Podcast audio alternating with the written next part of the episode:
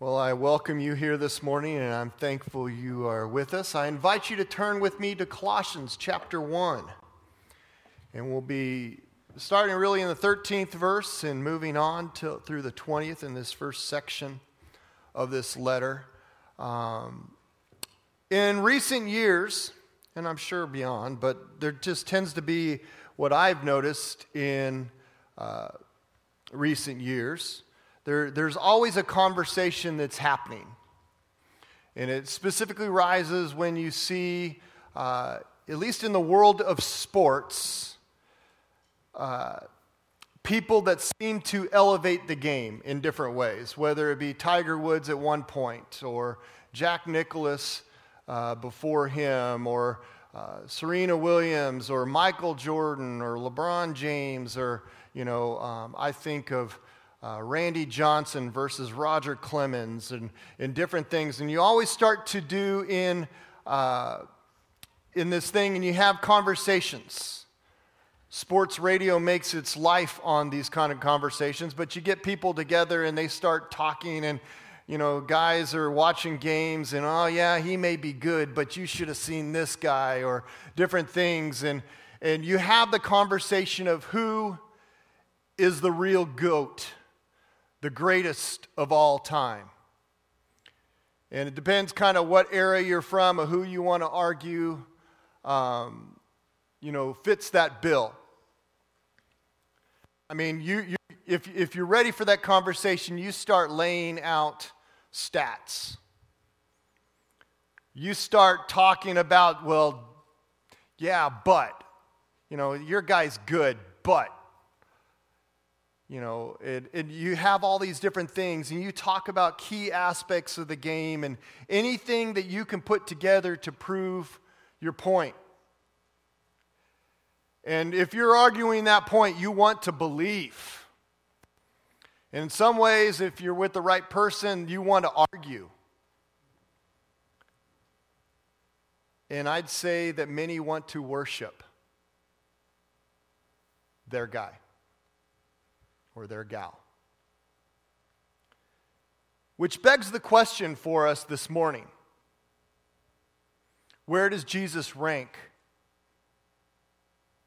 in our lives? It's along the same line of the question that Jesus, when talking with his disciples, he asked, but who do you say that I am? Who is it that you really believe me to be? We can talk about the rabbis. We can talk about the, the various Pharisees of, of note and the teachers of days and different things. And but who do you say that I am? Because in today's passage in Colossians, Paul is answering that very question. Even though it's at the very beginning of the letter and you'd think it'd be in the middle, but at the very beginning, Paul is setting up everything that he's going to write about. Everything hinges on this key passage. It's all anchored to this passage. Paul doesn't take long to get into it.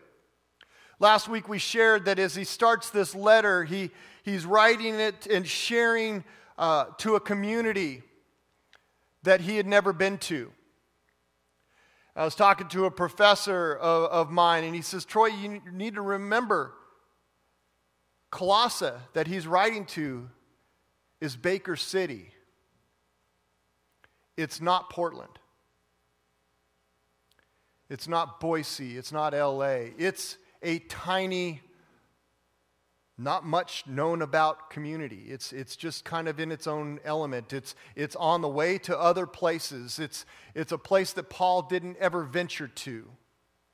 In fact, not much is known because the town was wiped out by an earthquake.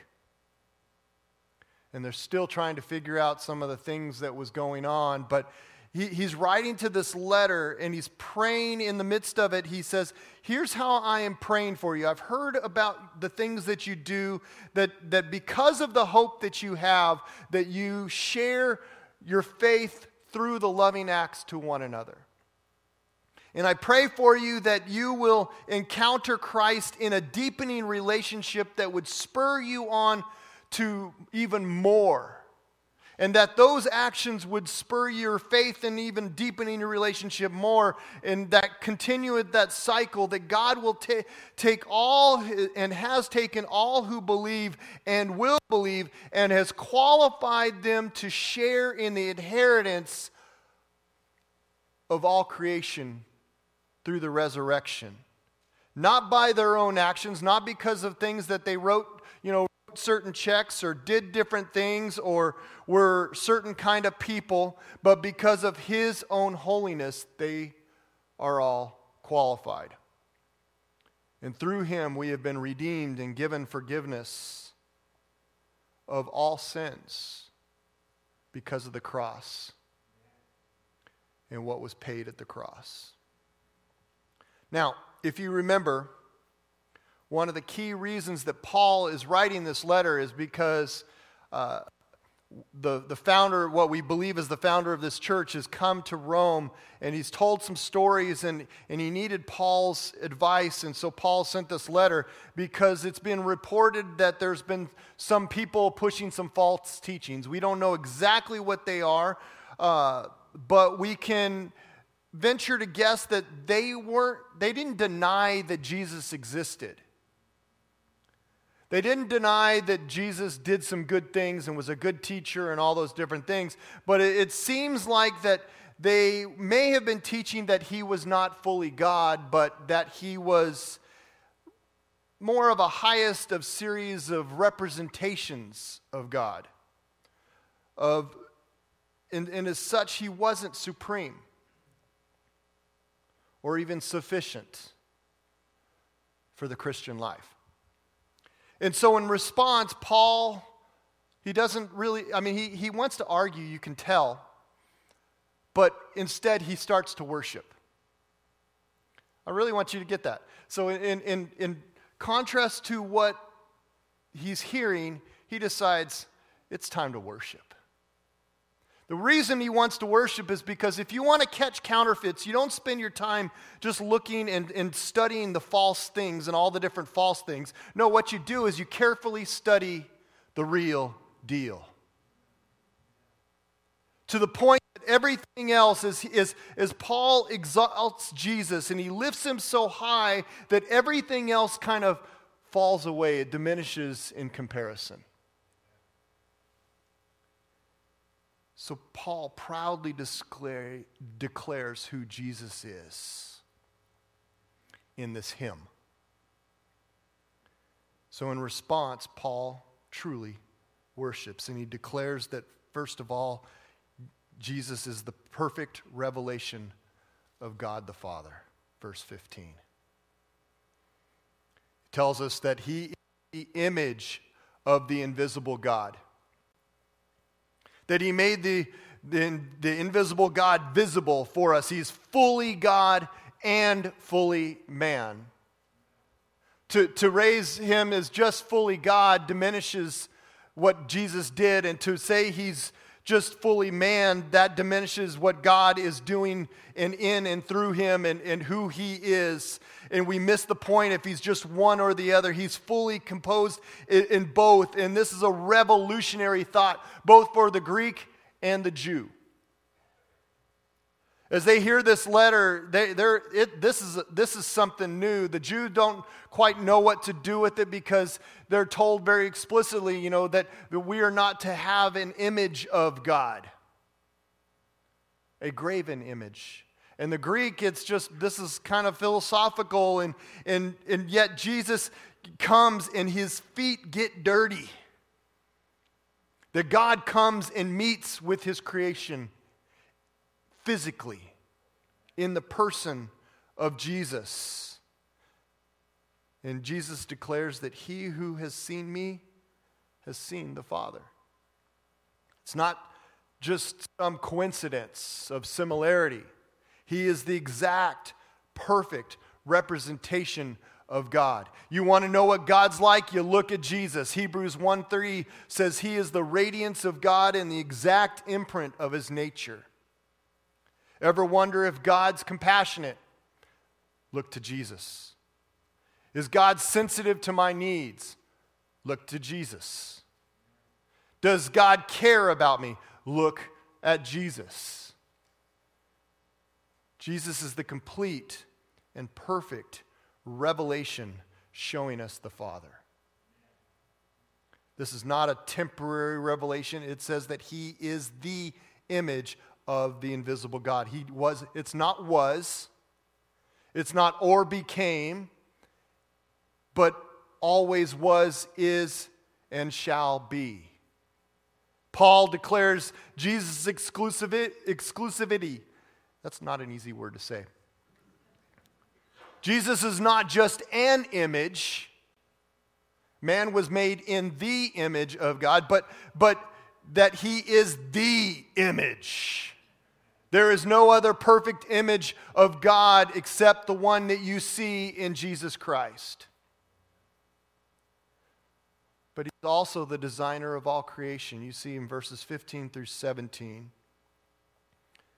And I don't want you to get confused. There's, there's, as I was studying, there's a lot of writing about the end of verse fifteen when Jesus is described as the firstborn of all creation, over all creation.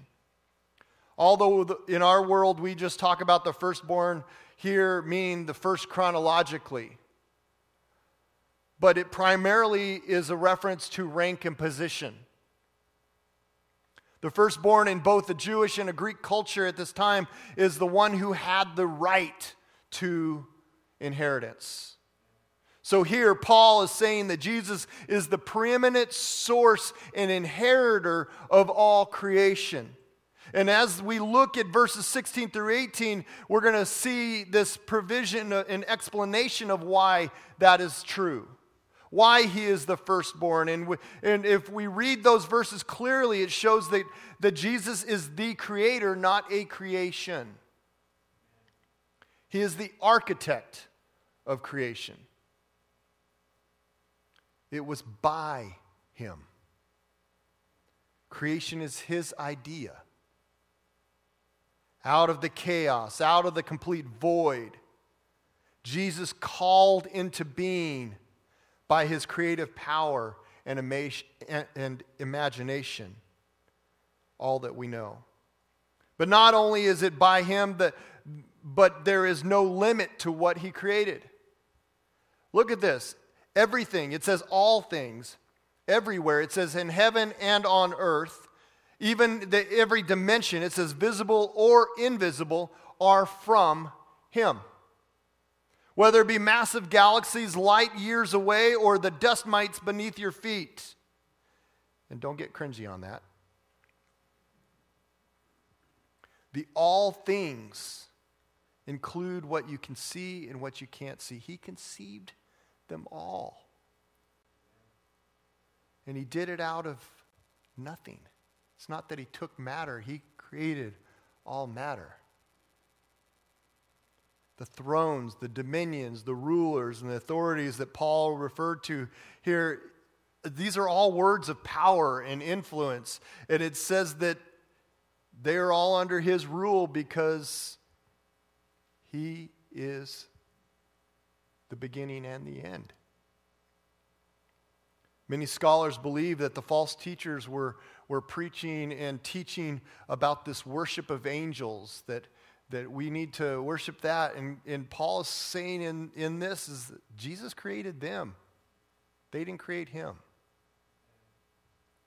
Because he is the owner of creation. It says not only was it made by him, but it was also made for him. Literally for his benefit. Everything exists to show off his glory. And ultimately, it will all of creation will glorify him. And be glorified for him. So this, this hymn continues as Jesus is not just only the, the perfect revelation of, a, of, of the Father, but and not only the complete designer of creation, but in verse seventeen, he is also the pre-existent sustainer of the universe. Some big words. Basically, Jesus existed before any of creation. And while we're locked in, in time and space, God is transcendent. While we're locked into a time frame and a period of history that we understand and kind of think we have a grasp on, God is eternal and has a different perspective. He has the long view. John one one declares, "In the beginning was the Word, and the Word was with God. And the Word was God." John eight fifty-eight, Jesus says, "Before Abraham was, I am." So not only is the he the architect, the builder, the owner of creation, he sustains it. He is the atomic glue of the universe. The verb holds together is, is in this present tense, which means that Jesus is continually holding it all together. In, in Christ, the integrity is sound. There's no baling wire, no super glue needed. Christ has it and it keeps it. And, and he has kept it, he is keeping it, and he will keep it together. And it's out of that understanding that Christ holds it all together, that he has this bigger picture and understanding, that Paul gives us the basis for, for the Christ-shaped understanding of how the church is formed and sustained.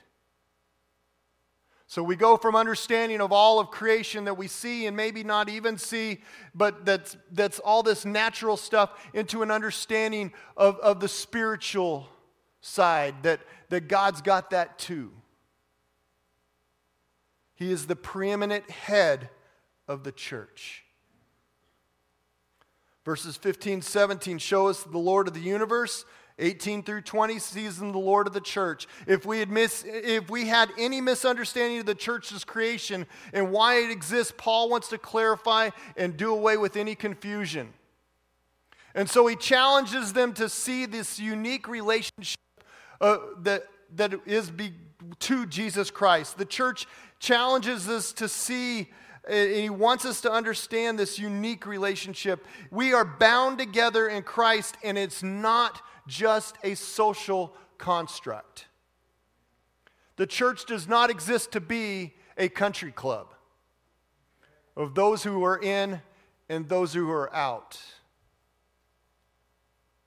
To separate the, the church from Christ is to devalue its complete and significant placement in the world as God's holy representation, that all are welcome because of Christ. The church is here, now, in the midst of God's creation, because we have a reason to be here. We are a vital representation of a God that is continually active in the, and through the midst of his creation. Without Christ at the very center, in the complete focus at all circumstances, the church becomes a social club that it was never meant to be. We are not here to entertain. We're not here just to play games and hear good music. We're not here just to take up an hour or two on a week. We're here for a reason. We are here because Christ has called us. We are part of the body of believers. Not just this, but all of creation is part is, is called into God, and believers participate in, in what we always seem to get, and Paul loves using this understanding of the body. Believers participate in an image identified as Christ's body, but Jesus is the head. We may be feet, toes, nose, and all the other parts, but Jesus is the head. He, he, it denotes an understanding that it is of honor and authority is his alone. So in everything that the church does, he has, he is to have sovereign control. Everyone serves under him. The word is preached in him, under him, and before him. The, the church gathers and worships with him as the leader and the object of our affection and praise, and is sent out as representation of his love. As the body, our job is to be obedient. That's what health looks like, when everything's working together. A body without a head is a corpse. We're simply dead without Christ. The church, this is the ch- Christ's church and Christ's ministry. We, the church, are instituted and we're redeemed not to do our own thing, not to worship ourselves, but to participate in Christ's mission and to be under His authority and His kingdom, not to make our own. This is the way it was from the very beginning, but when you look at it as the whole story, you, un- you begin to better understand that sin is a rejection of God's rule and authority. So when, when we sin, we reject God's leadership, and, and that disobedience produces conflict and sickness that's created by our own selfish desires. So Christ has come into all of creation to restore, to redeem, and to bring health through His death and His resurrection. He is the beginning and the ruler of all those that experience, will experience resurrection. And you may wonder why? Well, Paul has a purpose to share. There, there's a purpose clause here in verse eighteen. It's so that.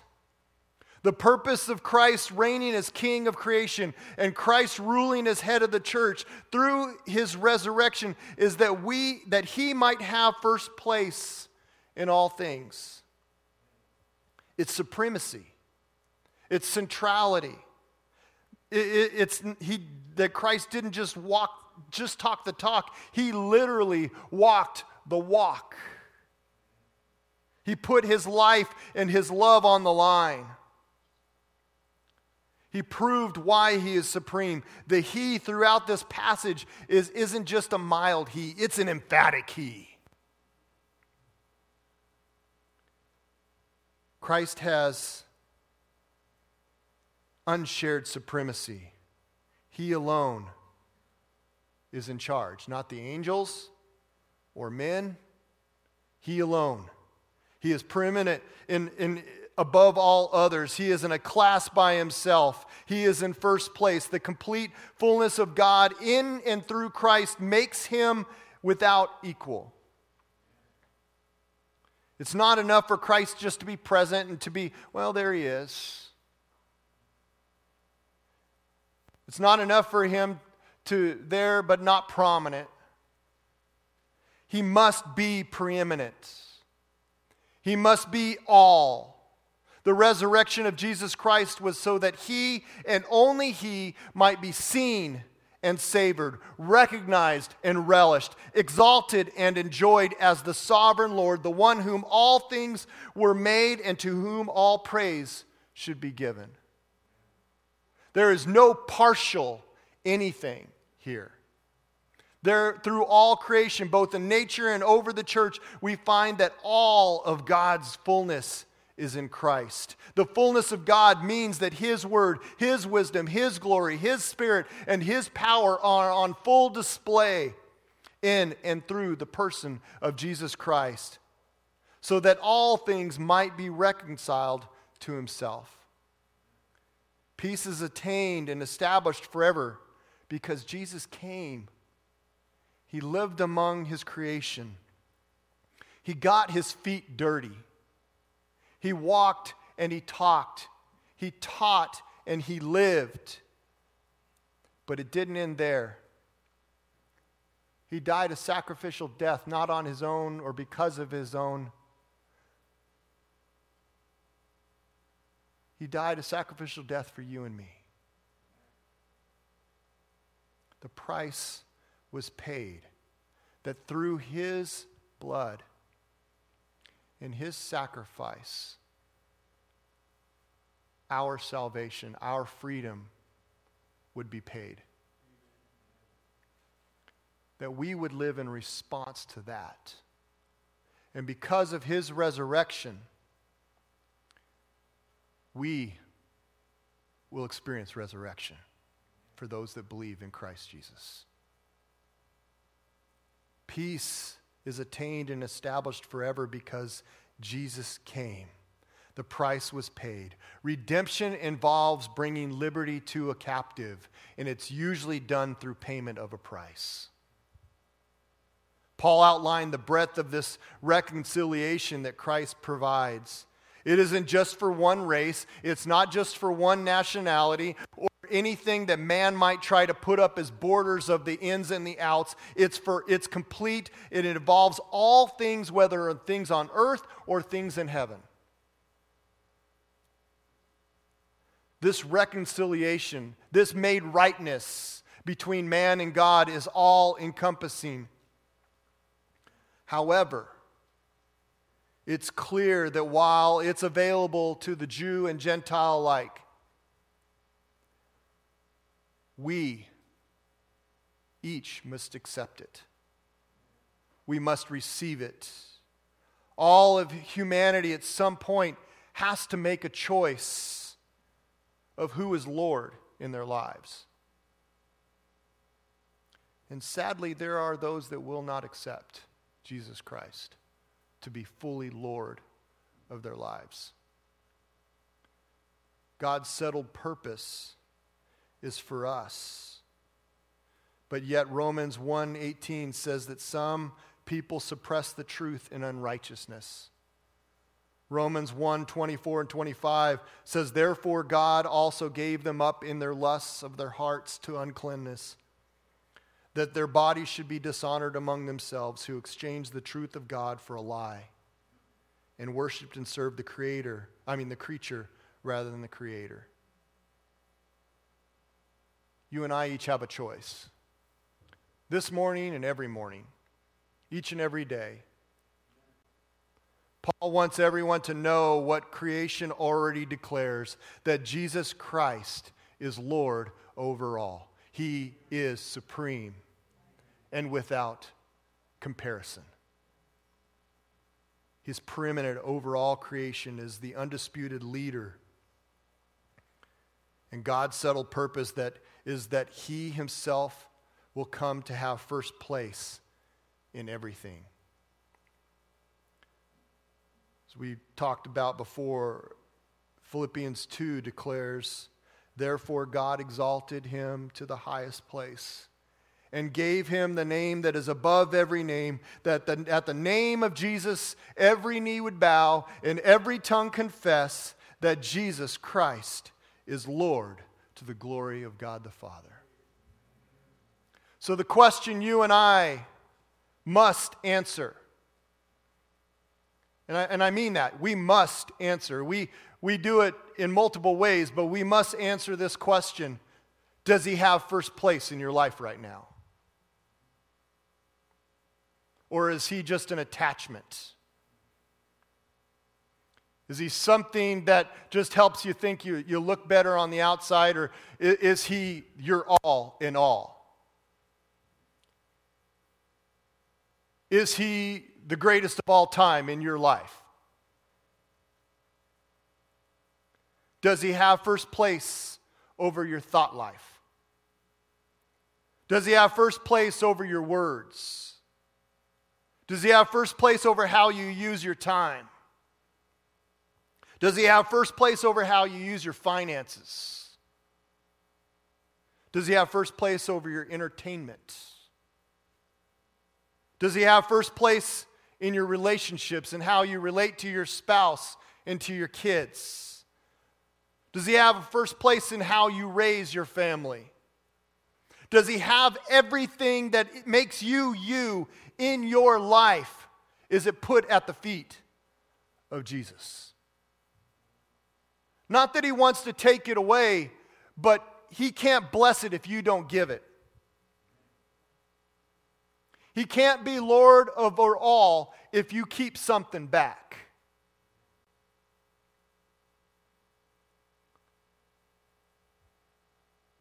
Only you can answer that question. And only you can declare it right now. Jesus Christ is Lord. Let me say that again. Jesus Christ is Lord. If you have any questions, if you want to know where I stand, Jesus Christ is Lord. We should be worshiping, not sitting in our seats. Jesus Christ is Lord. My hope is completely found, not in my own self, not in my own some goodness, some badness. My hope is only found as I relate to Jesus Christ. And I put it all at His feet. And I say, God, it's yours. It's not mine. Do with me what you will. As Jesus even said as He prayed, Father, not my will, but yours. And as we do that, as we know what begins in here and in here, it starts to emanate in our life. As we, as we, it works its way down from the head into our hearts and out in our lives, and as we live in the community, not just on Sunday, but every second of every minute, of every hour, of every day, of every week, of every month, are you tracking with me? Of every year is Jesus Christ, Lord of your life.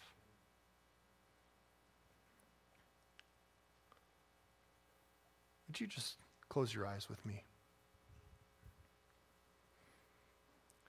And I need you to answer that question. Who's Lord of your life? If there be someone here today that's been wondering, has been trying to figure things out. Maybe you've known it for a while. Maybe you've pl- tried playing the game. Maybe you're just still thinking about who's Lord of your life?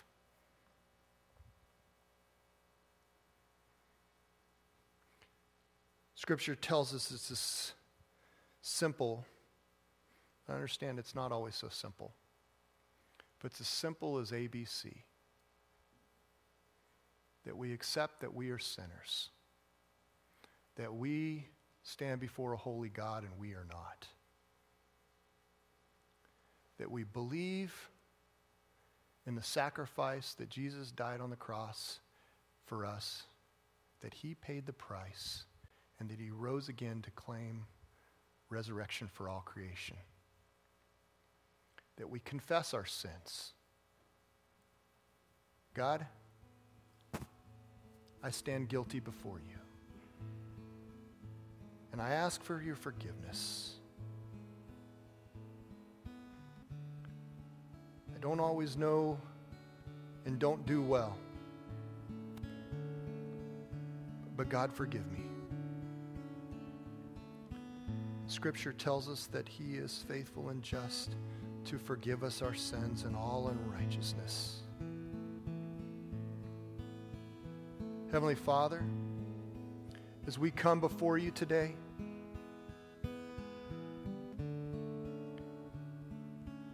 I want to declare you are Lord of my life. From beginning to end, I give to you.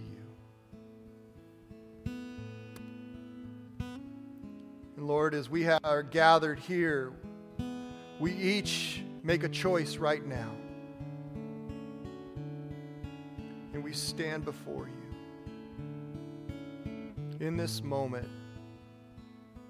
And we declare that you are Lord.